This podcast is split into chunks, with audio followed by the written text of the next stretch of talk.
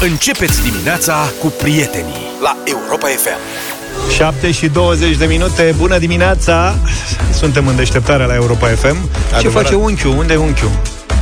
Cine e unchiul? Unchiul nostru E, e în convalescență Aș revine După o viroză puternică Am zis să vă fie dor de el astăzi Astfel încât să vă întâlniți cu el mâine Sau poi mine Posibil, da Zilele astea vedem. oricum nu știi niciodată cât durează o convalescență.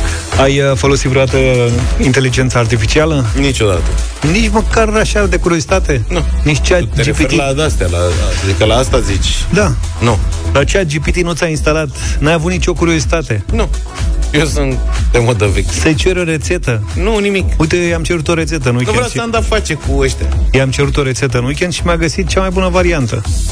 Înțelegi? Da, dacă i-am cerut să-mi facă playlist-uri. E că eu n-am fost, uh, n-am reușit să mă adaptez nici la Siri, știi? Siri care e la iPhone uh-huh. mă, și Alexa din partea și cealaltă. Alexa la Google uh, asistentul, nu, sau ceva uh-huh. care te ajută să găsești lucruri, tot un fel de uh, inteligență artificială, dar mai basic. Să știi că inteligența artificială poate fi foarte umană în unele cazuri și am găsit o știre care vine din uh, Olanda. Când spun umană, adică înțelege greșit, ce observă pe baza unor greșeli. Face opinie uh, greșită vis-a-vis de ceea ce vede mm-hmm. folosind uh, camerele de pe autostradă, de exemplu. Uite, mm-hmm. în mhm. Olanda, un șofer care se screpina în cap a fost amendat cu 380 de euro după ce un program de inteligență artificială care monitoriza traficul a interpretat gestul că a vorbit la telefon. Și vorbitul la telefon nu e permis să în timpul Mamă, condusului. mare amenda 380 de euro la ea? Păi acum ai aflat? Frățioare. Nu mă așteptam să atât de mult. Adică la noi nu știu câte... Cred că e cea mai mică amendă posibilă pentru vorbi la telefon. A, nu știu că nu... Aia, două puncte sau ceva. Și oricum E mai mult o legendă, adică n-am prea auzit de oameni. Deși se vorbește în neștirea la tele. Adică dacă, dacă ridici capul în timp ce Cum adică dacă ridici capul, că da, trebuie să, teoretic ar trebui să fie ridicat. Păi nu, că tu ești pe telefon, dar zic. dacă ridici capul în telefon. Dacă, da, exact. Și te uiți stânga-dreapta, vezi că sunt mai mulți ca care tine. sunt tot pe telefon. Știi? Sau aia care merg, doia mașina într-o rână așa ușor și te uiți mult avea și eu mai pe telefon, nicio treabă. Și cu toate astea, există o legislație în sensul ăsta și aparent ar exista niște amenzi, dar eu n-am auzit, încă o dată spun, tu ai auzit de cineva amendat pentru că vorbea la telefon? Uh, da. Serios? Inclusiv în București, da. Cum l-a prins? Păi l-a văzut în intersecție, că nu, la un dat nu mai realizezi că ești captivat de telefon și ajungi lângă poliție fără să-ți dai seama. A, poate așa, la modul ăsta, adică da. să fii tu Dar complet... nu pe camera, adică Năuc. nu mă așteptam să fie atât de uh, puternice și să vadă atât de bine, deși acum mulți ani în Spania, când mai plecam în vacanțe, obișnuiam să mă strâm la camerele alea de, știi, de radar. Până, Până mi-am dat seama că zic, băi, poate că una din camerele alea nu înregistrează doar viteza. Adică nu e construită doar ca să... Deci ci să așa, și înregistreze imagini. Așa papuaș erai că mergeai și te făceai mescambe pe la camerele da, era vacanță, serios acum, adică... nu, nu înțeleg ce vrei să spui prin papuaș. Vezi niște camere de la vedere pe marginea drumului. Bine, că eram vai de situația noastră cu niște ani mulți când făceai tu lucrurile astea și tu simți nevoia să te strâmbi la ele. E, uite, am anticipat chestia asta. Ne-a scris cineva, Florin, cred. Mm. Zice, am pățit și eu în Olanda, 389 de euro, m-a văzut că eram cu telefonul, vin și poze acasă. Asta acum o lună și jumătate anul ăsta. Hai că-ți dăm știrea, Florin, poate chiar tu erai în da. fotografia respectivă și nu ne-am prins. Hitul lansat la finalul anilor 80 de Tracy Chapman, uite că se cântă peste tot în lume și în 2024. Europa FM 7 și 34 de minute. Am zis să profităm în dimineața asta că lipsește Vlad, pentru că el, pe lângă faptul că e uh, răcit, a, face și fasting, adică e într-o perioadă mai proastă. Probabil de-aia și răcit. Așa, mă rog, că nu știu dacă au legătură una cu alta. Spun eu că i-a scăzut imunitatea, nu de pofte și de astea, cu cât a avut de pătimit și uite ce a pățit, a răcit, de-aia nu e bine totuși să slăbim accelerat. Așa. Și de-aia am zis să uh, vorbim puțin în dimineața asta despre mâncare, că n-am prea mai vorbit în ultima vreme și vorbim tot mai rar despre mâncare. Și am văzut zilele trecute o știre care mi-a atras atenția, un mic studiu al unei aplicații de-astea de livrat mâncare, uh-huh Uh, și potrivit acestui studiu, românii rup pițele, frate meu. Respectiv, anul trecut, numai pe o aplicație s-au livrat 5 milioane de pizza în total în România. Iar Unieșan a stabilit recordul cu 569 de pizza comandate într-un an. Tu ești ieșeanu? Mulțumesc că ești drăguț. Stai mă, po- poate a comandat Poate a comandat la birou Și a Păi la comandat birou, pentru, da, pentru da. mai mulți colegi Da, mă, ok, dacă sunt 569 de pizze. Că dacă le-ar fi comandat singur, da, eu sunt Plus, bine, aniversări, știi cum e. Da. Și adevărul e că, na, multă lume o arde pe pizza, că de asta s-a ajuns la cifra asta, la, la numărul ăsta, la 5 milioane uh, comandate într-un an. Zice că vinerea și sâmbăta sunt zilele preferate pentru comenzi de pizza, ceea ce înseamnă că grosul este În consum weekend. casnic și nu la birou.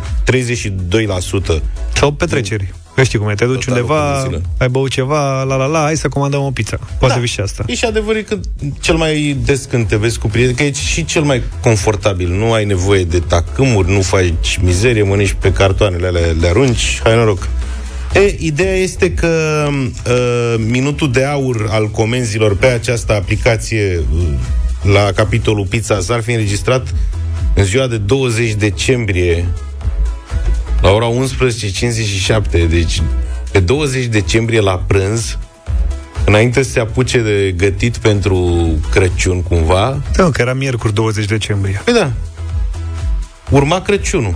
Ne apropiam de, mai erau 5 zile până la Crăciun. O fi comandat pizza de post. Că Ca la un semn, da, cetățenii au uh, comandat foarte mult uh, pizza. Zice că s-a comandat în medie o pizza la fiecare 3 secunde și jumătate uh, în acel interval.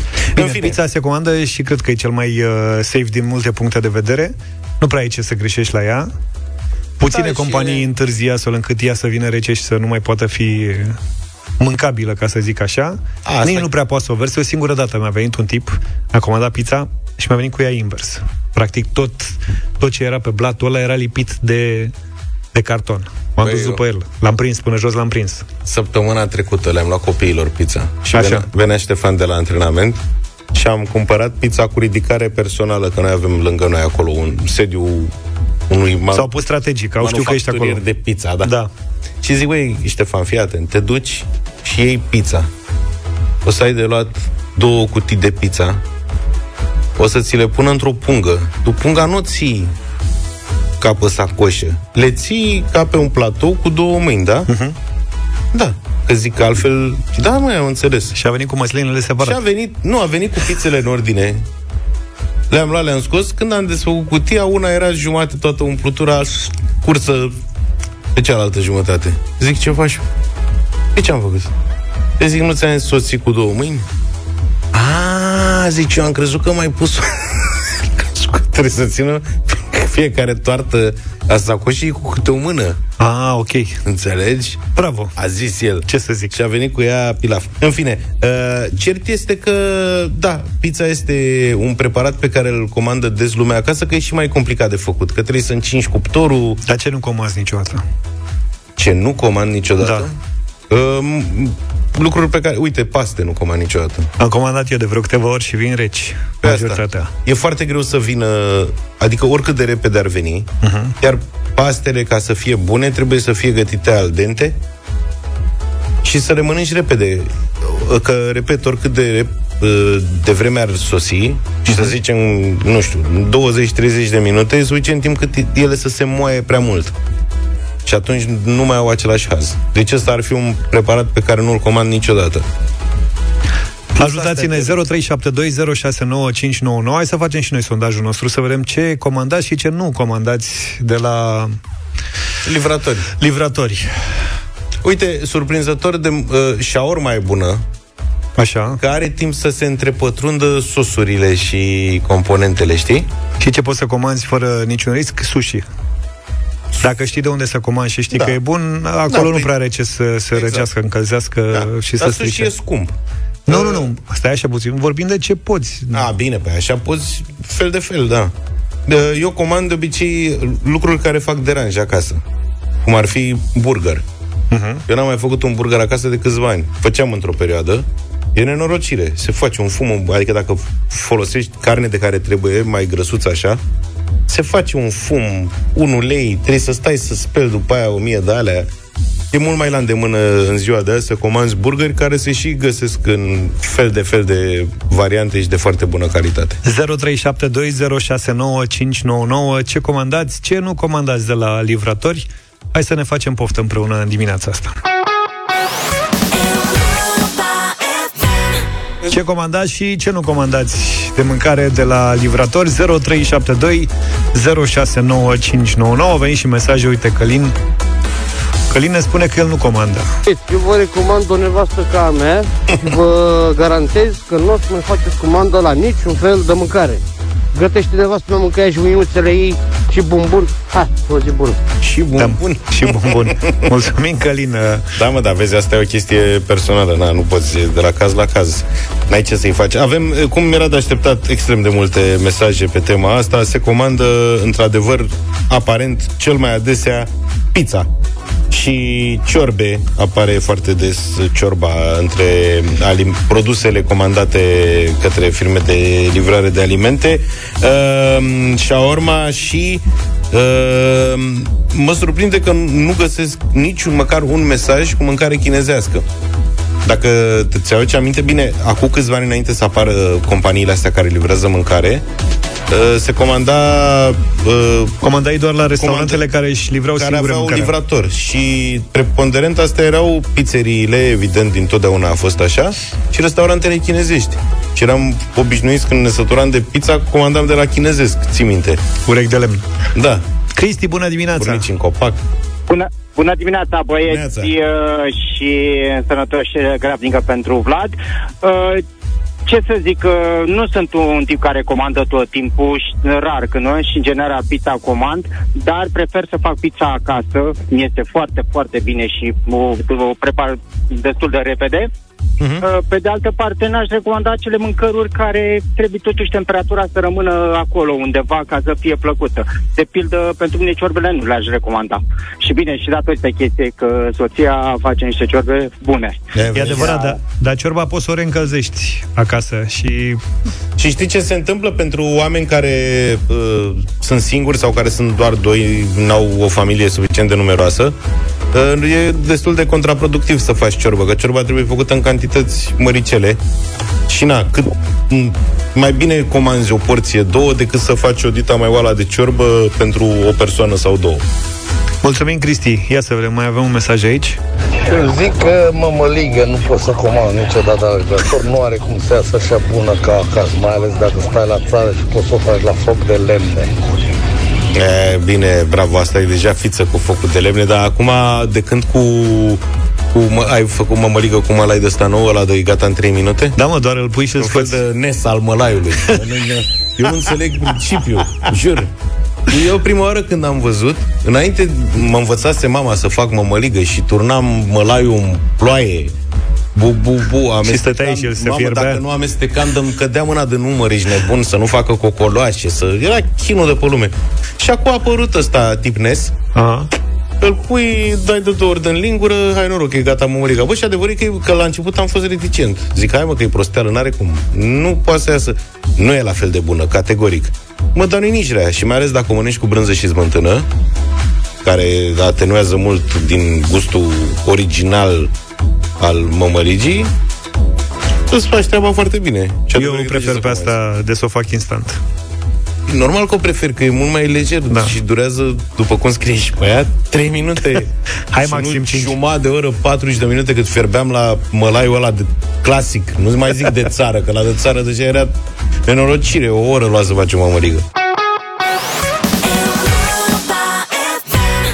Februarie este luna iubirii, iar acest lucru conduce inevitabil la discuții despre cuplu. Întrebarea este, la voi în cuplu, cine conduce? Vrem să știm cine are ultimul cuvânt la tine în relație, tu sau partenerul, ori dacă faceți cu schimbul, cum procedați? În uh, perioada 12-23 februarie, Europa FM premiază cele mai inedite răspunsuri cu un weekend cu Nissan Juke și 400 de lei pentru ca voi să vă sărbătoriți iubirea în felul vostru. Și Și am primit multe mesaje, ca de obicei le găsim, uh, le, le puteți lăsa de fapt pe europafm.ro. Bogdan zice, la noi în familie conduceam eu până mai acum 2 ani, după principiul cine aduce mai mult aport în casă, are și drepturi mai multe în luarea deciziilor, dar de când câștigă ea mai mult, eu am rămas nota 2 în luarea deciziilor, dar sper să câștig mai mult pe viitor și să iau, uh, preiau conducerea, că tare bine e la putere. Mă rog, nu știu dacă e cea mai bună versiune asta, dar Bogdan, bravo! Samuel spune la mine în familie e republică semiprezidențială, eu sunt președintele în familie, dar am rol formal. Ea reprezintă Parlamentul, ea face legea, eu am voie cel mult să comentez o dată, dar dacă insistă, trebuie să-mi dau acordul, n-am ce să fac, altfel bagă ordonanță noaptea ca hoții. Foarte bun. Samuel, ne pare rău. Câștigătoarea de astăzi este Mădălina. Zice, ea e simplu, nici eu, nici el în relația noastră. Dragostea și respectul unul față de celălalt sunt cei ce ne conduc și cred că acest lucru ne face să fim amândoi pe aceeași unda iubirii și a înțelegerii. Rar găsești așa ceva. Felicitări, uh, Mădălina! Ai câștigat uh, premiul din această dimineață și cu siguranță că acest cadou o să ridice ștacheta pentru surprizele de anul viitor din luna îndrăgostiților. Continuați să ne trimiteți răspunsurile voastre la întrebarea cine conduce la tine în relație pe pagina de concurs dedicată de pe europafm.ro. Până pe 23 februarie aveți șansa să câștigați weekendul oferit de Nissan și să vă surprindeți jumătatea cu acest moment de răsfăț. Mult succes! 8 și 10 minute Psy și Gangnam Style am ascultat în deșteptarea la Europa FM Aseară s-a încheiat cu succes, înțeleg, prima ediție Antol Dubai. Iar astăzi vreau să avem o discuție despre experiența și impactul acestui eveniment. Așa cum uh, am spus și când s-a lansat evenimentul Eu cred că Antol Dubai e făcut special pentru cei care n-au mai găsit cazare la Cluj. E sau nu e așa, ne spune Edi Chereji Bun la toate pentru Antol, dar mai ales șeful la marketing. Bună dimineața, Edi! Neața, Edi! Bună dimineața, Neața! Cum a ieșit evenimentul? A ieșit extraordinar și s-a terminat de fapt în această dimineață, pentru că am dus tradiția de la Cluj și aici în Dubai. Așa. Și festivalul durează așa vreo patru zile non-stop, până dimineața la ora 5. A fost în fiecare zi, la fel s-a întâmplat și în această dimineață când uh, oamenii au părăsit festivalul undeva la ora 5 dimineața, bucuroși că au fost martori a unui asemenea, a unei asemenea întâmplări pe care până acum Dubai nu am mai văzut-o. Uh, și cred că e un motiv de mândrie pentru noi ca români, nu? Să Categoric. Aveți, un produs aveți vreo statistică cine au fost participanții la festival? Că am senzația că tot clujenii au fost cei mai mulți. De fapt, nu, că, că au fost foarte mulți români acolo, dar nu-mi dau seama, având în vedere că în Dubai practic merge toată planeta, cam care au fost... De, de, de pe unde au venit uh, participanții la festival? Uh, cum ai spus, de pe toată planeta, pentru că aici e un hub uh, atât uh, al civilizațiilor, da? pentru că sunt uh, peste 150 de naționalități care trăiesc în fiecare zi aici în Dubai. Apoi sigur că sunt cei care călătoresc în mod frecvent aici, fie pentru business, fie pentru relaxare. Uh, vom avea cifrele exacte, dar uh, cu siguranță e un mix uh, de pe toată planeta mult mai mare de la, la Cluj, bineînțeles, pentru că la Cluj, știți prea bine, uh, reușim să atragem în fiecare an probabil 15-20% turiști din străinătate. Aici, în schimb, uh, vorbim de o emulație permanentă din toată, din toată lumea. Sunt oameni care vin și călătoresc. Dar ca număr de participanți, uh... din câte am văzut eu, pentru că am fost bombardat zilele astea pe toate rețelele sociale de imagini și sunet de acolo, uh, ca număr de participanți, cred că n-au, n-ați bătut Clujul, nu? N-am bătut încă Clujul, dar am bătut uh, orice alt eveniment care s-a organizat vreodată în uh, Emiratele Arabe Unite. Uh, am avut peste 50.000 de participanți în fiecare zi a festivalului, așa că ne-am, am reușit ceea ce ne-am propus și anume să realizăm primul mega festival din Emiratele Arabe Uh-huh. Și de aici doar o să creștem, pentru că, până la urmă, să ne amintim și prima ediție Antol din România a început cu 50.000 de spectatori pe zi și, da, am ajuns anul trecut la peste 100.000 în fiecare zi. Am înțeles. Nu prea mai aveți unde să creșteți acolo decât dacă mai faceți un stadion. Auzi, da, apropo de ediția de la Dubai, pe mine nu mă interesează, dar Luca e interesat să afle cât a costat un astfel de eveniment. cât a costat... Uh, Un astfel de eveniment făcut în Dubai, adică mă gândesc că au fost destul de mulți bani investiții acolo. Au fost, a fost o investiție mare aici. Gândiți-vă că, în general, costurile în, în zonă sunt uh, de două sau de trei ori mai mari decât uh, orice alte costuri pe care le avea, să spunem, în România. Uh, iar ediția din acest an s-a ridicat undeva la peste 17 milioane de euro. O mhm. investiție foarte mare pe care am făcut-o, dar o investiție pe care am gândit-o pe termen lung, pentru că nu e un one time, așa cum probabil unii s-au gândit. Venim odată în Dubai și apoi uh, ne întoarcem sau, uh, eu, e doar uh, o încercare și e o, e o reușită pe care am uh, realizat-o și vom continua de aici încolo să facem cele două evenimente, bineînțeles și în Europa, în România, dar și, dar și în Dubai. Cred că o provocare în plus a fost, Edi, organizarea unui astfel de eveniment într-o țară musulmană care are anumite mm, restricții și respectă destul de multe cutume și una dintre ele, eram curios, se referă la uh, consumul de alcool. A fost permis consumul de alcool pe durata festivalului, adică s-au găsit băuturi alcoolice la baruri sau s-a băut numai suc? Da, bineînțeles, au găsit băuturi alcoolice, de altfel, în tot Dubaiul poți să găsești băuturi alcoolice, în restaurante, baruri, terase. Uh, Dubaiul s-a deschis și s-a europenizat, dacă pot să spun așa, foarte mult în ultimii 5 ani. Uh-huh. Cu siguranță cei care ați fost în ultima perioadă în Dubai ați văzut acest lucru.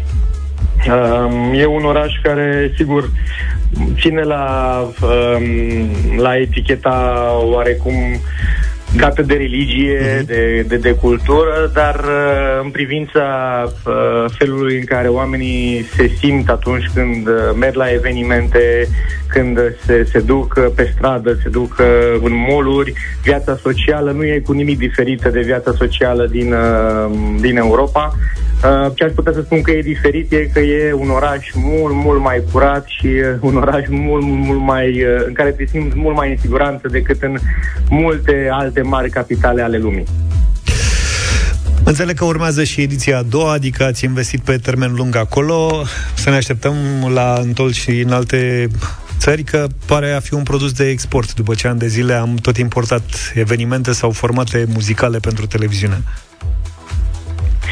Da, ne gândim, de ce nu, și la, și la alte continente, însă nu trebuie să ne grăbim, vrem să o luăm pas cu pas, să ne stabilizăm uh, aici în regiune și uh, să avem și o a doua ediție, să arătăm că nu e o întâmplare, că a fost un mega succes uh, ceea ce s-a întâmplat anul acesta, iar apoi, sigur, uh, the sky is the limit. De ce nu? Hai să ducem brandul ăsta frumos, românesc 100% născut la Cluj, să-l ducem în toată lumea asta și noi ca români să fim mândri de contribuția pe care am avut-o fiecare în povestea asta. Edis, mulțumim tare mult, mult succes, drum bun acasă și ne auzim. Mulțumesc mult! Baftă, Edi! Edi Chereji, Antol Dubai. Despre Antol Dubai am vorbit în uh, dimineața asta, 8 și 17 minute. Suntem în luna iubirii și numai mâine nu 24 februarie, așa că hai cu noi în deșteptarea să sărbătorim dragobetele tradițional românește, cu umor și premii savuroase de la prietenii noștri de la Comtim.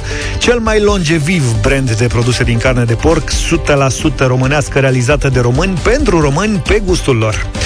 Ce iubesc românii cel mai mult? Nici soția, nici soacra și nici măcar amanta, pentru că iubirea trece prin stomac, dar și că, pentru că pasiunea pentru carnea de porc este una pe viață. Așa că, de dragobete, iubim românește și câștigăm boierește produse numai bune de pus în cuptor de la Comtim, brandul tău de carne de porc 100% românească. Purcelul bine crescut de la Comtim a venit la noi în deșteptarea să-și caute cuptorul potrivit, așa că te, te invităm la pețit. Așteptăm să ne trimiteți o declarație de dragoste pentru purcelul românesc de la Comtim pe WhatsApp, în scris sau audio la 0728 3 de 1 3 de 2. Includeți și numele Comtim și puteți câștiga un super premiu în valoare de 700 de lei.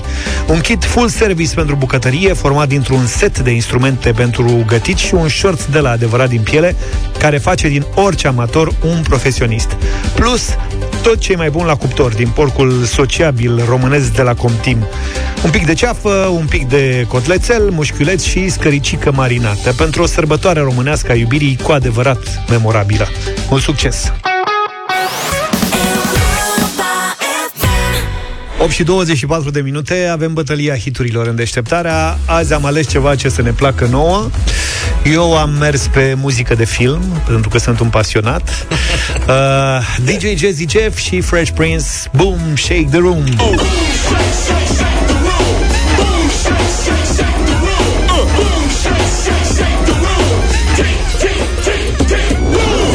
Y'all ready for me yet? Well, yo, are y'all ready for me yet? Will Smith, foarte tânăr și foarte talentat, trebuie să recunoaștem. Ceea ce poate deveni de DJ Jay-Z Zaf. Da. Păi, ne străduim. Apropiat. Uh, Eu contraatac uh, tot cu o piesă din anii 90, K7, Come Baby Come. baby, come, baby, baby, come, come. Well, you gotta give me love and then you gotta give me some. Come, baby, come, baby, baby, come, come. Well, you gotta give me love and then you gotta give me some. 0372 069 599 Ia să vedem, ne-a sunat uh, George, bună dimineața! Vă salut băieți cu respect. Cu Luca botez în dimineața asta. Mulțumesc, bună dimineața! O bandă de băieți Ce zice al meu e băiat cu minte Cristi, bună dimineața! Asta cu cel mai, probabil, cel mai complet artist din ultimii 20-25 de ani. Will Smith, clar. Will Smith, Da, adevărat. mulțumim Mulțumim, mulțumim Roxana Neața S-a supărat Roxana pe noi Daniel, bună dimineața! Bună dimineața de la Iași cu Luca Salut. în dimineața asta. Cam baby cam. Mulțumesc, Daniel! Veronica, binevenit, bună dimineața! Veronica, Bună. de bună. Avem bună și frumoasă. Bună dimineața, Neața. băieți. Uh, Cu Luca. Ai văzut dacă ți-am cântat frumos? Da. Hai să găsim și piesa. Două Gata, am piese găsit-o. foarte mișto K7 în dimineața asta Come Baby Come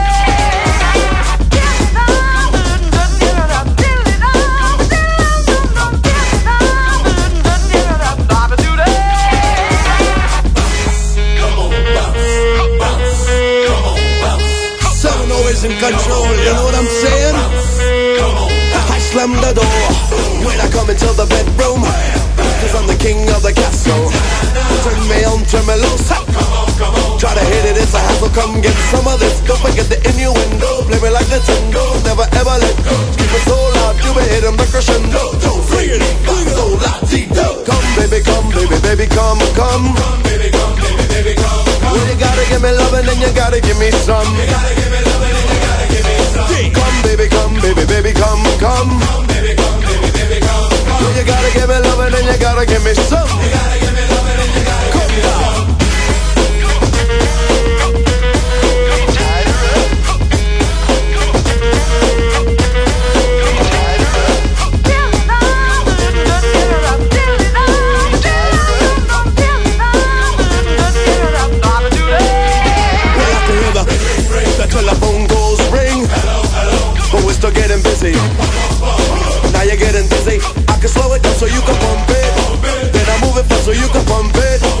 Two balls in a bat. The bitch I wears a hat. Sliding into home base. Trying to hit a home run swing. Bada, bada, bada, bada, bada, swing. Come, baby, come, baby, baby, come, come. Come, baby, come, baby, baby, come. Well, you gotta give me love and then you gotta give me some. You gotta give me love and then you gotta give me some. Come, baby, come, baby, baby, come, come. Come, baby, come, baby, baby, come, come. Well, you gotta give me love and then you gotta give me some. You gotta give me love and then you gotta give me down. Bring it up, bring it up, come on.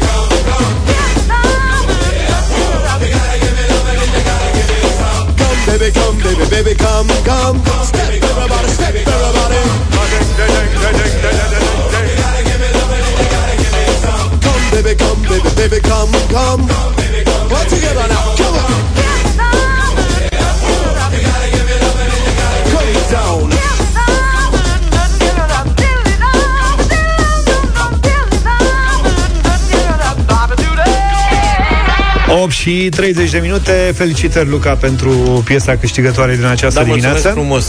O mare companie aeriană olandeză și vorbim de KLM aici a pus inteligența artificială la treabă ca să combată risipa de mâncare din avioane și estimează că o să scadă cu 63%. Hmm? Ceea ce nu-i puțin. În kilograme de mâncare înseamnă că nu se vor mai pierde 100 de mii de kilograme pe an. Dar asta nu știu dacă o să facă mâncarea mai comestibilă sau nu. Corect, asta vreau să zic. Da, și parcă vezi că în dimineața asta am mai avut un subiect cu inteligența artificială și unul cu mâncare și acum avem practic un hibrid. Avem inteligența artificială plus mâncare. E adevărat. Uite, programele de inteligență artificială permit companiei uh, cu ocazia asta să anticipeze cu o mai mare acuratețe numărul de pasageri care vor, se vor și urca în avionul uh, respectiv și astfel vor trebui hrăniți cu ce sunt ei hrăniți de obicei, în principiu mâncare. Mai exact, nu toate rezervările se concretizează și există o radă de no-show la fiecare zbor, adică pasageri care nu uh, se Care nu prezintă vin, la da. porțile de îmbarcare. În funcție de clasa de călătorie, aproximativ între 3 și 5% dintre pasagerii rezervați nu se vor prezenta la timp la zbor, iar sandvișul lor cu șuncă ajunge la gunoi. Ai, un moment, stop. De ce așa? Adică nu mai civilizat era Bă, nene, mai avem trei sandvișuri Vrea cineva încă un sandwich?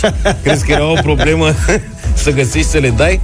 Dar vezi că și ăștia preferă să arunce decât, bă, să facă un gest pentru niște cetățeni. Luați, mă, luați-vă sandvișurile astea. Oricum a ajuns mâncarea asta de avion o mizerie. Cred că ăsta e subiectul adică... principal pentru noi. Acum, ce a ajuns mâncarea de avion? Mai bine din nu mai avion. dai deloc ca taromul. Mi se pare mai cinstit. Taromul nu-ți mai dă tată nimic. Nu-ți mai dă pe cursele interne, dar cred că pe cele internaționale n-am mai zburat de mult. Nu-ți mai dă nici pe cursele internaționale. Serios? Da. Am zburat eu cu ei anul trecut la Madrid. Ochiun Rian. Și vezi că e zbor lung, de aproape 4 ore. Adevărul că ultima oară când au avut uh, mâncare era chiar un sandwich de asta Era un sandwich obidit. da, pe care l-am refuzat. De la cu multă... Adică nu mă așteptam ca vreodată în avion, nu știu de ce, de fiecare dată când, poate aveți și voi uh, senzația asta, de fiecare dată când mă urc în avion, am senzația că trebuie să mănânc ceva. Deși abia am mâncat acasă sau eventual am mâncat ceva și în, uh, și în aeroport. Da, asta e ceva ce eu n-am înțeles niciodată. Uh, inclusiv la tine și la Vlad când am mai călătorit pe aici și acolo împreună. Ăștia doi când ajung în aeroport, primul lucru vor să bea o cafea. Da, Deși neapărat. acolo cafeaua costă de între 5 și 10 ori mai mult decât oriunde în altă parte. Adică poți să bei cafea la un bar înainte să, la o cafenea înainte să pleci spre aeroport. E bună, sau mă, acasă. cafea în aeroport. Tu te mă de aici o porcărie. Alea, tot, tot ce e în aeroport este și scump, f- foarte scump și în general prost, că oamenii duc profiturile la maximum.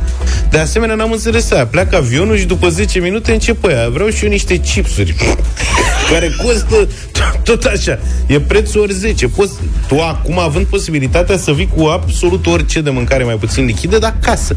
În orice, adică dacă chiar știi, bă nene, eu când mă sui în avion mi se face foame. Ia-ți mă, tată, de la supermarket o pungă de chipsuri, o ciocolată, un sandwich, ce vrei tu să mănânci, decât să cumperi, mai ales în astea low cost, care îți oferă și foarte puține variante și foarte scumpe. Dar ai mâncat vreodată ceva în avion, ceva ce ți-a plăcut? Da. Ce? Domne, am mâncat un curry. Serios? Foarte bun, da. Ai prins? Pe ce Și- companie? Adică Pe unde mergeai?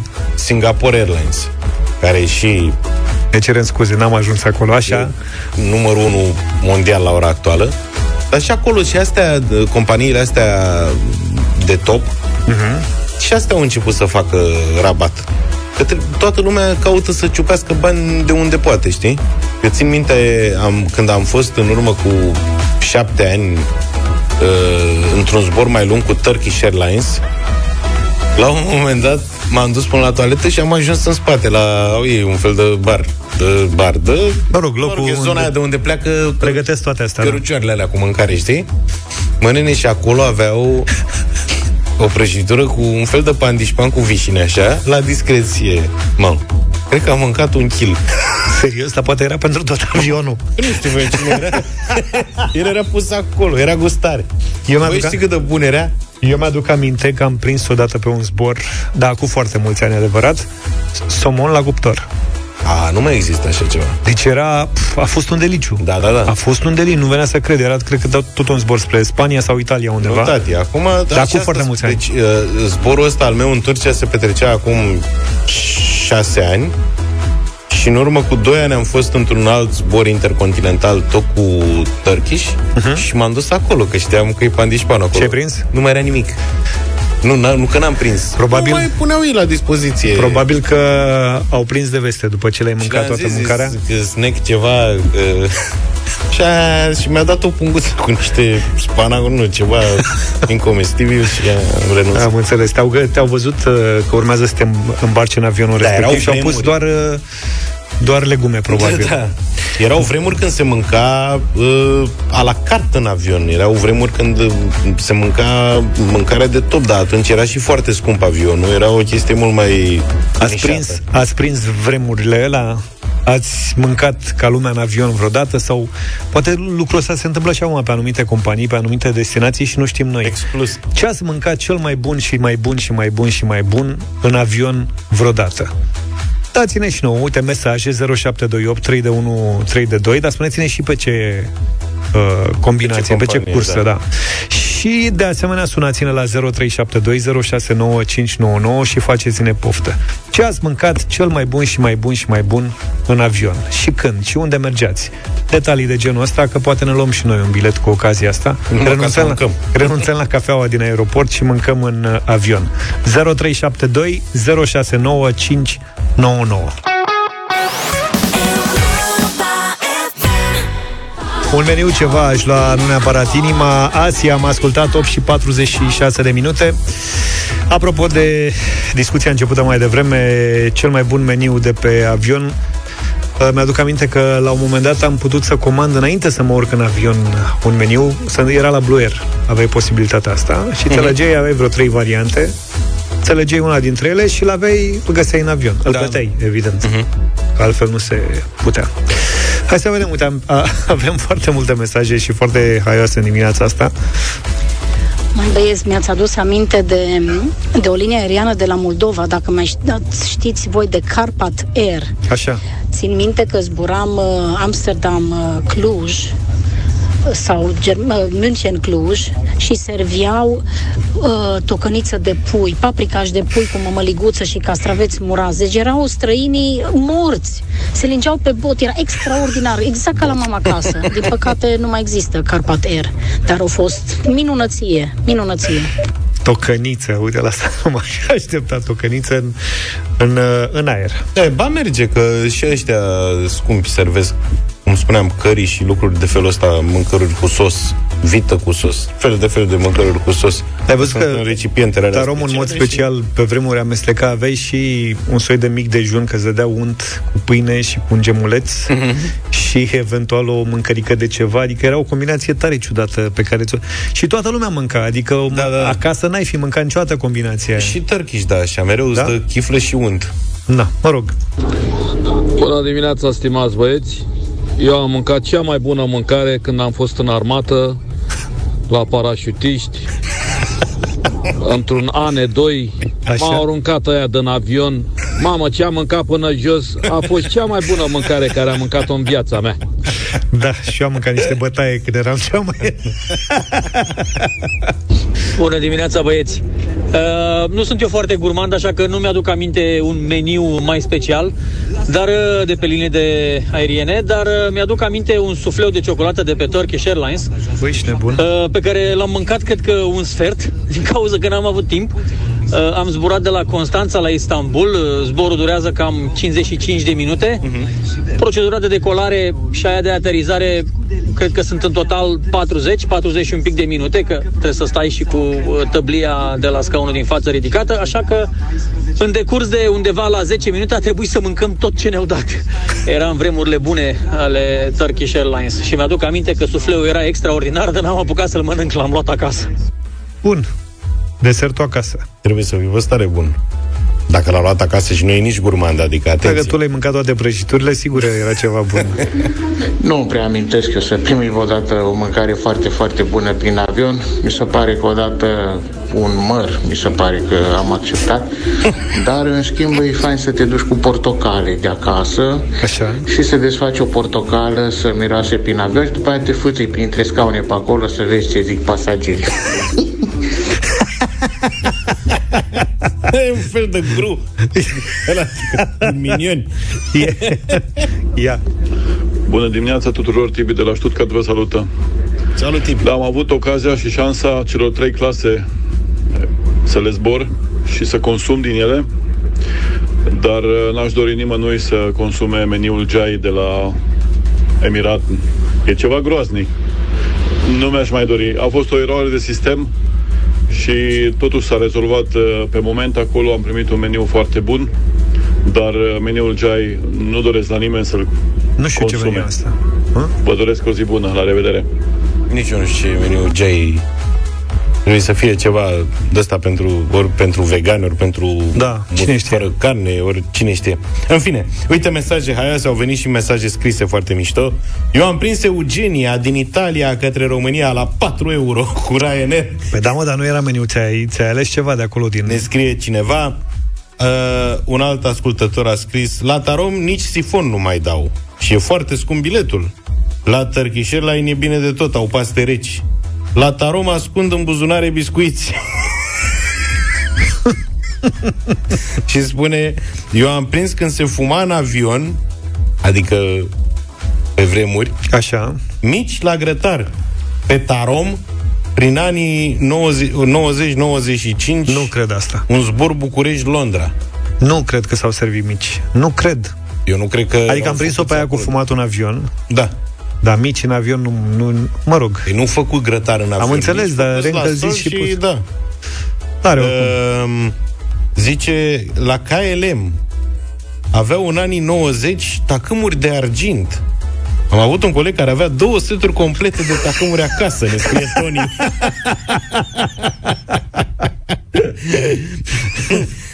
Alexandra din București a experimentat un uh, zbor cu uh, Qatar Airlines către Așa. Tokyo și spune că a avut trei mese servite în 11 ore de zbor cu mâncare delicioasă. Mi-a rămas în minte o vită cu orez excepțională. Gabriel din București scrie că cea mai bună gustare servită în avion a fost fasole bătută delicioasă. Bun. N-aș fi văzut venind fasole bătută... O fi fost ceva de la British. Apropo de British, am zburat odată... Englezii au fasole bătută? N-au, n-au avut cea mai bună mâncare. A fost, nu, nici nu mai știu ce, n-am reținut ce. Ce mi-a plăcut însă a fost spectacolul stewardezelor din avionul respectiv. Stewardeze toate aflate în pragul pensionării, cred, care s-au retras la un moment dat în cămăruța aia unde ai găsit tu prăjituri uh-huh. și au început să cânte. Toate cântau ceva Beatles. Ok. A fost absolut uh, Foarte mișto, da. delicios spectacolul respectiv. Mulțumim pentru mesaje!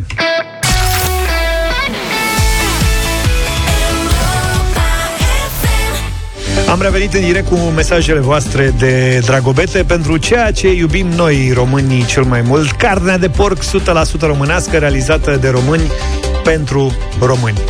Și am primit așa răspunsuri. Ovidiu din Târgoviște spune Afară e fric și ger, bate vântul în frigider studenție cu pateu, dar gândim cotlet mereu, n-avem ce să mai gătim, dar visăm purcel Contim, contim Luca. Luca. Hai că mă și bâlbâi. Uh, Claudia din Timișoara a spus Azi cuptorul pregătim, purceluși noi să gătim Purceluși de care cum, purceluși de contim Hai băieți, hai deșteptarea Dă piperul la dăsarea Împreună să-l gătim și șoric să ronțăim Mi-a plăcut asta cu dă piperul adăsare. A fost pe asta. Bine, și mesajul câștigător vine de la Daniel din Iași Bună dimineața, Daniel Salut, Daniel! Bună dimineața, bună Ne- dimineața băieți. Ne reciți tu mesajul tău sau vrei să o facem noi? Uh, pot să vă spun și eu. Ia Uh, Hei, guiți, guiți, guiți, de trei ori eu ți-am gătit. Ceafă ți-am pus pe grătar, mușchiulețul pus pe jar, cotletul făcut frigare, porcul cot- comtim e cel mai tare.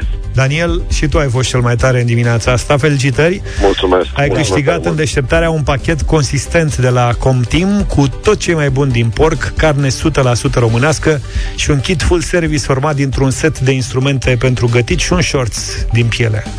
Adică Mulțumesc frumos. ești bucătar Mulțumesc. adevărat. Felicitări! Vă așteptăm și mâine la concurs și între timp nu uitați să vă bucurați uh, în cuptor și în farfurie de o carne de porc de calitate. Alegeți în magazinele partenere ambalajul roșu Comtim și savurați produsele din carne de porc 100% românească, realizate de români pentru români pe gustul lor.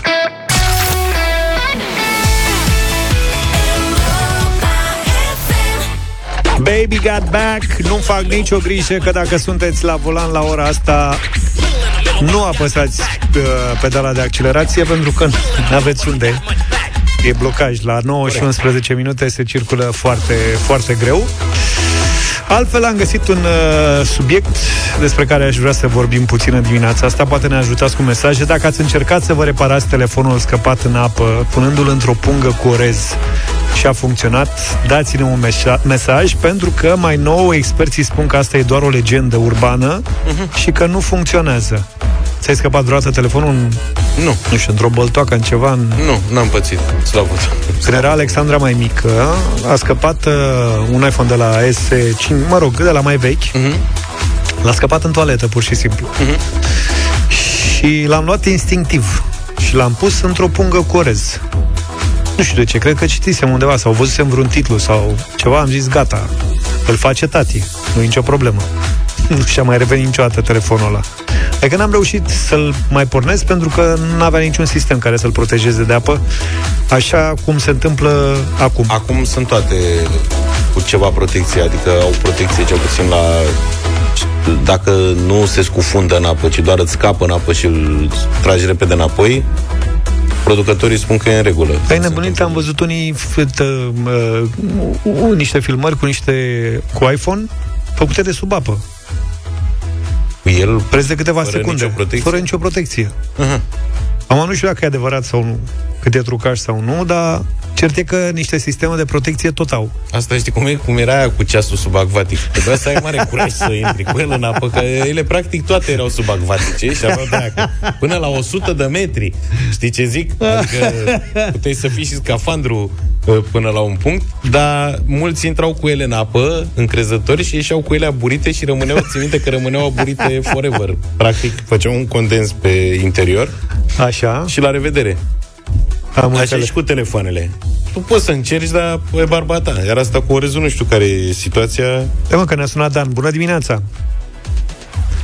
Viața, salut băieți. Hai, Uh, zi, Maica Dan, mea a avut un iPhone, a avut un iPhone 6.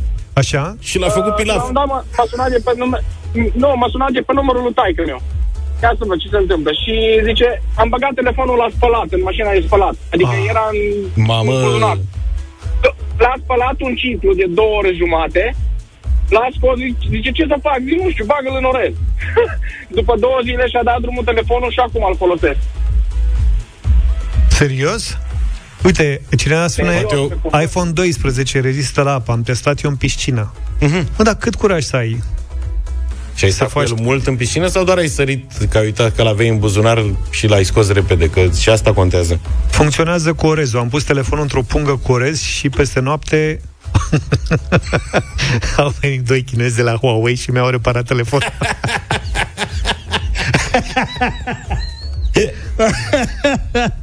da, e foarte bun asta.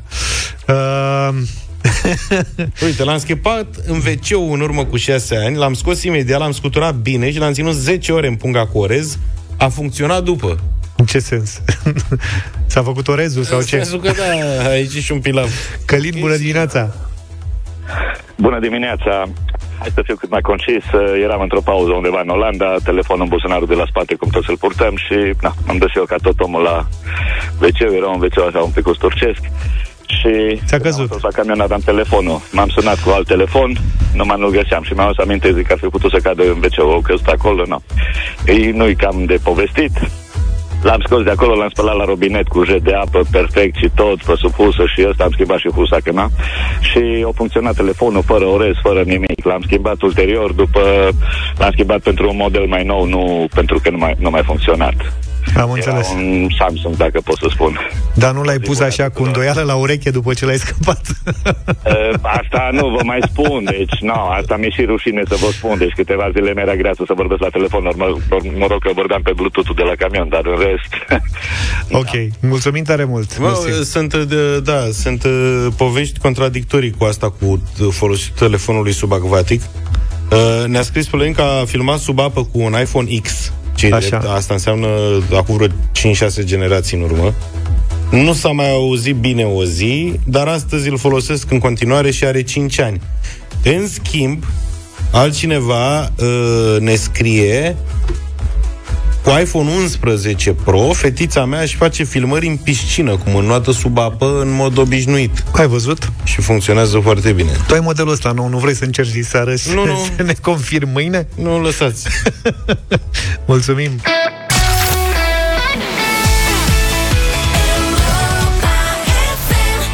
Până pe 31 martie, în fiecare weekend și zilnic în vacanța școlară, Europa FM și Lidl aduc distracția la munte, pe pârtia cu surprize din Poiana Brașov. Vino să te bucuri alături de noi, de aerul curat și peisajul de vis de la munte și pregătește-te să fii surprins.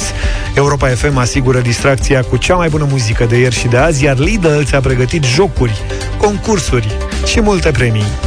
Și pentru că iarna e anotimpul surprizelor, astăzi vă surprindem și noi cu un super premiu, carduri de cumpărături de la Lidl în valoare de 350 de lei. Dacă vrei să ne iei premiul, trimite-ne chiar acum un mesaj audio sau scris pe WhatsApp la 0728 32132 în care să ne spui cum arată pentru tine un munte de distracție. Cel mai original mesaj va fi premiat. Rămâi pe fază, în câteva minute anunțăm câștigătorul.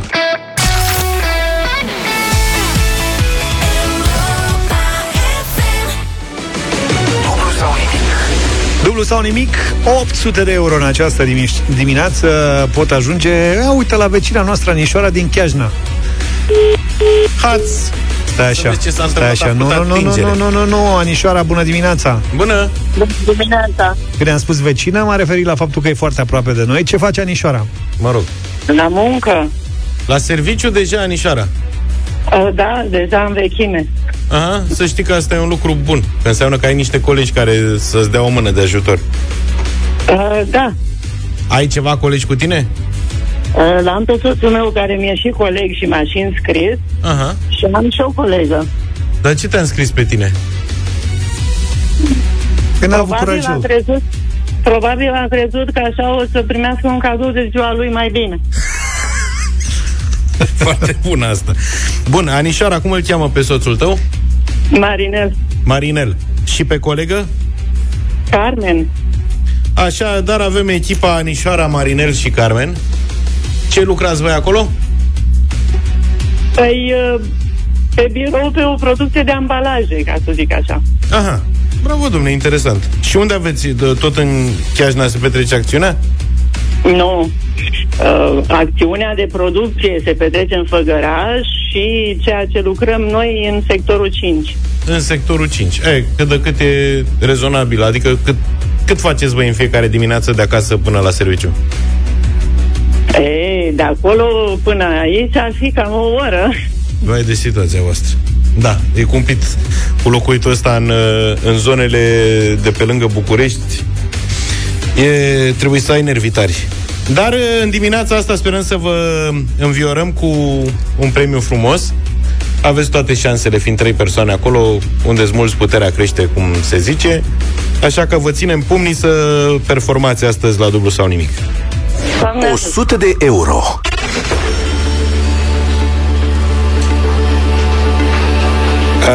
Um, Maricel participă și el uh, activ la concurs, adică aude... Marinel. E Marinel, Marinel, iartă-mă. măi. Aude întrebările? Da, da, da. Hai că l-am botezat, am să-i dau și un mielan. Bun, că aici la, la, la prima întrebare cel puțin s-ar putea să-i fi de mare ajutor anișoarei, să știi? Așadar, pentru 100 de euro trebuie să ne spuneți, dar Anișoara, tu răspunzi, tu rostești răspunsul final. La ce sport, okay. La ce sport a fost campion Leonard Doroftei? Box. Box. Asta știam și eu. Gata, domne. Marinel și-a făcut treaba. 100 de euro sunt, uh, sunt la voi deja. Știa și Anișoara. E cadoul lui Marinel. Uh-huh. Ăsta. Da. Ai scos cadou, ce facem mai departe? Mergem mai departe. Bun. 200 de euro. Să mă urmărești cu atenție, Anișoara, că e un pic mai uh, lung textul acestei întrebări. Ea nu e complicată, doar, doar că e mai lungă, da? Ok. Așadar, astăzi este ziua lui Constantin Brâncuș. În 2016, statul român a încercat să colecteze bani din donațiile populației pentru a cumpăra de la proprietari și a trece în patrimoniul național una dintre lucrările sale. Cum se numește lucrarea respectivă? Hai, am strâns bani. Brâncuș. Da. A donat și Vlad. Tranzistorul. Japonez. Am vorbit aici la dublu sau... Nu. Nu, nu, nu. La Europa FM, noi în deșteptare aici am vorbit săptămâni la rând. Au f- a făcut Vlad interviuri. Așa este, Să da, da, donăm da. bani, domne, ca să avem și noi lucrarea lui Brâncuș într-un muzeu în București. Și lucrarea se numea Cumințenia Pământului. Da. Și nu s-au strâns suficienți bani și, pe urmă, cum facem să le dăm oamenilor banii înapoi, nu știu ce s-a mai întâmplat până la urmă. Și am zis să facem un gest de ziua marelui artist astăzi. Nu și ne-a am zis ieșit. că da. Dar n-a fost Nu, să nu. fie Și Anișoara. s-a dus și, și bă, cadoul lui Marinel. Da. Asta e, Ei, Anișoara, nu ne s-a pare mai rău. Noi nimic, vă înscrieți și poate mai aveți șansa să intrați în direct cu altă ocazie. Mâine de la 200 de euro începem.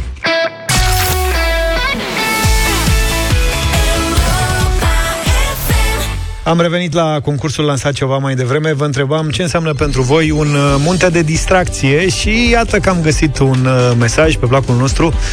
Mesajul câștigător e de la Mihaela. Bună dimineața! Pentru mine un munte de distracție este atunci când sunt alături de familia mea la casa de la țară și ne bucurăm împreună de natură, de pisici și alte animăluțe, dar și de bucatele preparate cu drag de mami și, foarte important de altfel, licorile alese cu atenție de tati își împarte fiecare treaba. Care e cu treaba lui. Da, și uh, mai ales uh, ne place foarte mult să ne urmărim fetița de un an și jumătate cum aleargă după pisici. Asta e cel mai distractiv. Mihaela, felicitări! Cardurile de cumpărături de la Lidl în valoare de 350 de lei merg astăzi la tine.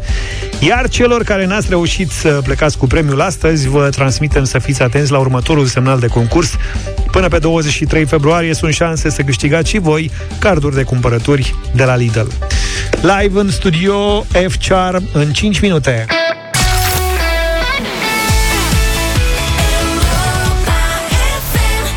...9 și 41 de minute am tot difuzat F-Charm în uh, deșteptarea la Europa FM, în mod special la Radio Voting, ori de câte ori a lansat câte o piesă și de fiecare dată le-a spus întrebări despre el, cine e, de unde e, cum face muzică și de, mai ales de ce nu-l invităm în deșteptarea într-o dimineață. F-Charm, bună dimineața, bine venit în deșteptarea. Neața lume frumoasă. Ia uite, asta e vocea, e vocea din piesă. Bună dimineața! Uh, eu, destul de târziu mi-am dat seama că, uh, de fapt, te știu pe tine înainte ca tu să lansezi genul ăsta de piese, stilul ăsta pe care îl abordezi acum, din piesa 30 de grade, 30 de grade. Așa e? A, am dreptate? Acum nu știu de când mă știi tu, dar probabil ce- cea mai multă lume de acolo, de acolo N-am făcut legătura pentru că stilul de atunci sau ce cântai atunci cu ce se întâmplă acum sunt lucruri total diferite. Este o chestie de evoluție și de maturitate. Până la urmă, na, am ajuns și eu la o vârstă și văd lucrurile altfel și uh, încercările vieții și uh, prin tot ce am trecut, mă face să scriu ce scriu astăzi. Și sunt un om care îmbrățișează uh, adevărul cu toate riscurile lui. Pentru că atunci când spui adevărul, trebuie să te, te cam pregătești de jertfă. Corect. Bă, da, stați puțin, că nu, eu, unul, nu știu și cred că mulți dintre Ce nu știi, 30 de grade? Și 30, de când datează în primul rând? Adică despre mă, ce vorbiți? puțin, 2013-2014 pe acolo. Ok. Știi piesa asta? Deci acum 10 ani. Mhm. Cu cine cânta aici? Cu Ligia? Da. Îmi pare rău că n-am putut să derulez acum ca să... Hai să o lăsăm puțin. Nu știi piesa? Ce coleg de emisiune mi-am ales? Și pe Dumnezeu nu Prea știu multe toți. N-ar fi de zis Nu poți reaprinde un foc ce deja s-a stins. Ca în zilele și nopțile de vară Erau 30 de grade și în noi, dar și afară. Stai așa, acum este fric și vântul bate. Stai așa, e sub 000 grade. Știi că vremea trece, dar oamenii nu se schimbă. Tu de ce ai vrut să mă schimbi, să te uiți la mine ca în oglindă? Am înghețat, dar n-am să ți-o spun. Nu mai e soare, sunt singur pe drum. Nu mai merg și aș vrea să te sun Dar dacă Mișto. Dacă ai face, aș ști că Dar nu știam piesa. Piesa asta a fost everywhere. Ok. N-ai cum să nu știi. Era peste tot, peste tot, peste tot, Ok. peste tot. Dar ai zis de greutățile vieții și de bă, felul cum compui acum. Ce te împinge totuși? Pentru că bă, sunt subiecte destul de grele pe care ai spus că, bă, ok, nu ratezi adevărul și bă, prefer să-l spui chiar dacă lucrul ăsta o să-ți facă rău uh, la un moment dat.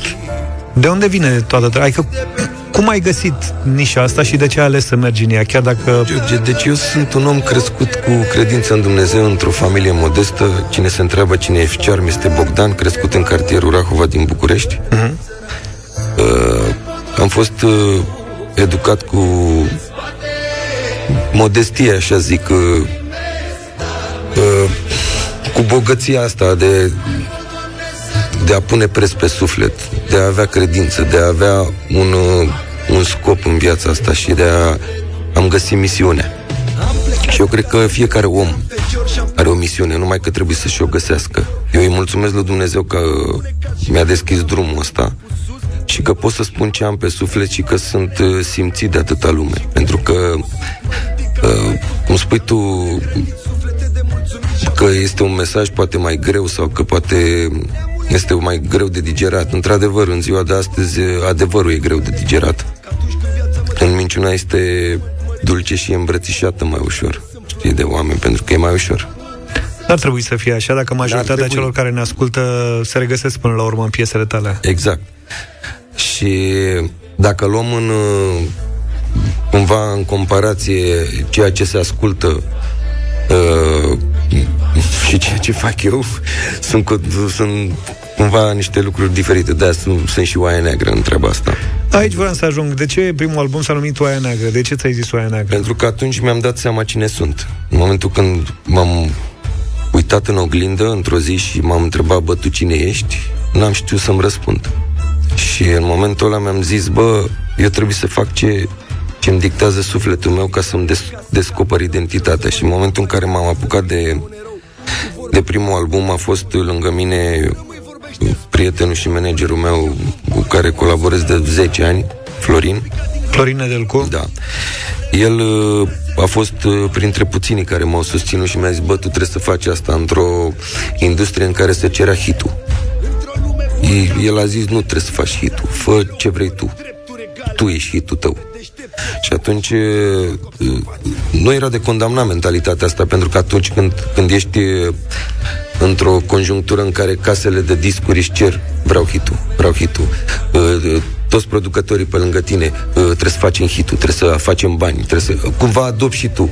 Exact ca anturajul, știi, cum te, te modelează. Și atunci uh, nu nu condamn uh, faptul că eu am gândit și am adoptat treaba asta, dar în momentul când Uh, am luat-o pe, pe drumul ăsta prin, în 2017 de a fi în primul rând sincer cu mine atunci am zis, eu nu mai vreau să fac hitul într-o industrie în care să caută hitul. Eu vreau să fiu eu o oaie neagră care face ce vrea el. A industriei muzicale. De Dar nu trebuie să-i condamn pe cei care fac asta, pentru că Doamne până la urmă e un ferește. business. La, și la Doamne radio e un ferește. business și, Pentru și ce mine- faci tu e un business. Simțămintele nu sunt business. Pentru că eu asta fac. Pe mine nu mă interesează dacă eu scot o piesă și îți place ție sau nu. Dacă eu mă culc fericit pe pernă după ce o scot... Dar tot la un business ajungi. Că până la urmă îți pui trăirile astea pe scenă. Eu îi mulțumesc lui Dumnezeu că trăiesc din asta fără să vreau să trăiesc din asta. Uh-huh.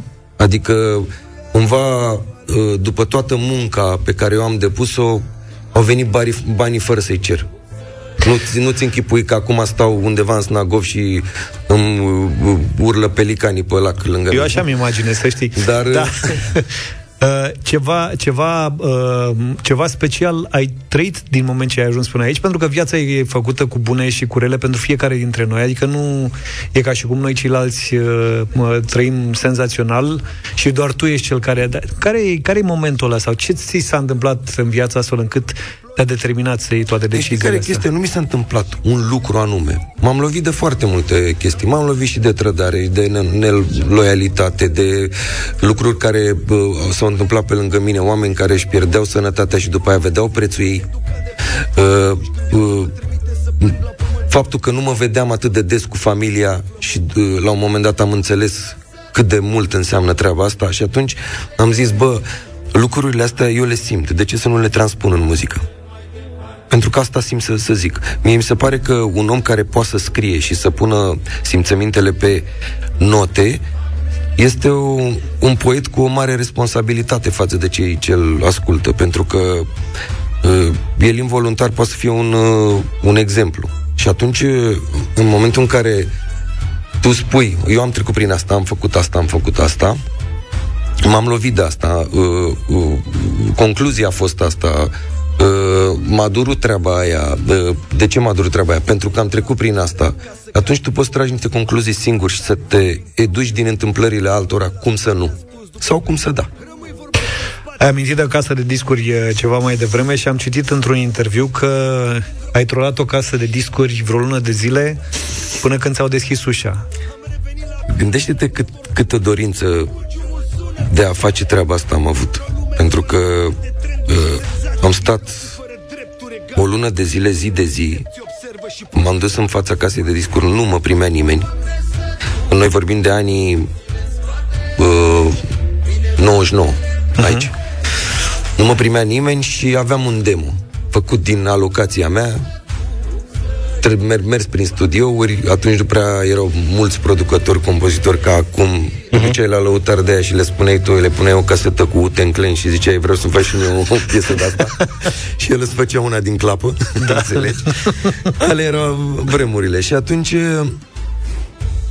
am făcut treaba asta, m-am dus, mi-am strâns uh, un buget pentru a înregistra piesele alea și mergeam cu caseta în buzunar. E și această casă de discuri mi-a recomandat un unchiul Sapro. Așa. Care, na, îl știți de la Moromeții. Da. Și el uh, mi-a spus, bă, demo ăsta e ok, poți să uh, încearcă să intri într-o discuție cu patronul acestei case de discuri. Că poate, să, poate. Na, uh, ți să producă un album. Ei, mie mi-a intrat în cap treaba asta și m-am dus acolo. Și nim- el mă, ei mă primeau, secretarea de acolo mă primea, zicea, lasă caseta. Dar eu când întorceam capul spre stânga, vedeam un malter de casete lângă biroul ăla. și zic, bă, da, alocația mea, tot ce am muncit eu atâta, cum să se ducă doar o casetă acolo și să rămână acolo? Și am zis, nu, ok, stau aici în față până mă primește. În fiecare dimineață, când deschidea uh, firma, eu eram acolo, pe la intrare în scară, așteptam să vină. Și mă vedea patronul, trecea pe lângă mine. Deci știam și când scoate ăla de la etajul 1 câinele afară, când rămâne fără pâine și toată lumea mă cunoște. Și până la urmă i s-a făcut la milă de mine și a zis, bă, dar ia vină mă să văd ce ai. Și ți-a scos album? După ce m-a trimis să vând casete la mare pentru el. Am înțeles. și nu, nu mi-a scos. Mi-a plătit uh, vreo trei piese într-un studio, după aia s-a dat nevăzut. Eu am lucrat primul album la Box Studio, era producător Chelu, pentru că așa era atunci, îți alegeai cu cine să lucrezi. Uh-huh. Și tocmai atunci Paraziții, Paraziții scoseseră albumul nicio problemă, mie mi-a spart capul albumul ăla, am zis aici vreau să lucrez, ei mi-au asigurat bugetul, gata, se face, am intrat acolo, am început, am făcut trei piese, a venit, le-a plătit, le-a pus pe o compilație și când se dea matrița albumului la final, n-a mai venit. Uh, a trecut timpul, mai sunt vreo două minute. Am văzut după aia că ai urmărit uh, firul clasic. Ai încercat să lansezi și cu artiști consacrați, cu Delia, cu Lora ai lansat, dacă nu mă înșel, și nu numai. Da. Și n-a funcționat. Zine Cum care... adică n-a funcționat? Ce Nu, n-a, înțelegi n-a prin- funcționat în sensul în care tu ai ales uh, alt drum în momentul ăsta. N-a, n-a fost pe placul tău, n-a fost pe gustul tău, n-a eu, fost pe... nu, eu nu zic că n-a fost pe placul meu. Tot ce am făcut eu în spate, eu nu reneg sau mi-e N-am zis rușine. că renegi, doar Uh, că e, e vorba valul de... mare acum vine, din câte Exact, văd. e vorba de o maturitate muzicală. Am ajuns anul ăsta, fac 43 de ani. Nu pot să mai cânt ce cântam acum 15 ani. E, nu. Eu nu. Ia, ia, Eu am niște principii de viață și na, mi se pare normal că e, și nici nu pot să mint în piese, să știi. Pentru că eu sunt educat la modul când eram în fața blocului și erau ăia mai mari ca mine. Așa. Dacă mă puneam și spuneam într-o piesă că eu am merțane, femei ușoare și 10 erai file de credibil. aur la gât, mă lua lumea la capace. Unde ai tu mă așa ceva? Și eu am rămas cu chestia aia. N-ai cum să minți treaba asta, pentru că nu pot. Nu pot să mă duc acasă, să mă culc și să mănânc ciorbă și să zic că eu aseară am stat la, în Dubai. N-am cum. Nu pot. Te cheamă diaspora, pentru că noi avem foarte multe mesaje din uh, străinătate. Te cheamă diaspora la spectacole în... Da, sigur. Am fost și în noiembrie, am avut un concert în UK. Am acum, pe 30 martie, am în Bruxelles. Uh, intenționăm să mergem și în Germania. Tot- Sunt încă în discuții. Am stat foarte mult uh, pe bară cu evenimentele pentru că m-am uh, axat foarte mult pe, pe ceea ce fac acum cu studio, cu producția și am pus un pic pe pauză. Am înțeles de la Florin, managerul tău, că aveți mai multe studiouri de producție. Da, la Major Music ne- este uh, practic labelul nostru, Major Music Records. Uh, Avem patru studiouri de producție. Noi ne facem clipurile, noi ne facem producția muzicală, noi facem tot. Asta o faceți pentru voi, dar dacă vine acum un F-Charm de 19 ani sau de 16 ani și bate la ușa Exact, studioului, dar pentru asta cum am reacționezi? Pentru asta am făcut acest uh, label, pentru că eu știu prin ce am trecut și știu ce înseamnă să, să-ți dorești și să nu ai posibilitatea. Și acum, dacă am posibilitatea să întind o mână pentru un om care are ceva de spus, uh, ușa este deschisă. Noi suntem niște oameni care vrem să promovăm talentele și valorile, în primul rând. Dacă are ceva de spus, da. Dacă e așa, doar Dacă hai e să, facem, subțire, hai să mai facem puțin. succes. Mm. Mesajul și adevărul, asta am înțeles Exact. din uh, ce am vorbit noi în dimineața asta. Pe F-Charm îl găsiți peste tot, Instagram, bănuiesc că au acces la tine. Sigur dacă că da, vor mă să- găsești, mă, g- pentru că am vrut să b- b- branduim foarte bine acest uh, concept cu oaia neagră și pe... Îmi găsiți cartea, că am scos și o carte, Oaia Neagră din mulțime se numește, o găsiți și la mine pe shop pe oaia neagră, .ro și acolo uh, găsiți toată discografia mea și merciuri și wha- whatever, dar în principiu uh, pe ce ne axăm acum este pe, pe uh, uh, evoluția acestui label și să aducem cât mai mulți Să vă oameni dezvoltați. talentați și să, tineri și să ducă mai departe cumva struggle-ul nostru. F-Charm, îți mulțumim pentru mesajul tău din fiecare melodie și te așteptăm cu o piesă nouă în deșteptarea. Doamne ajută, mulțumesc și Numai bine! Deșteptarea cu Vlad, George și Luca. De luni până vineri, de la 7 dimineața, la Europa FM.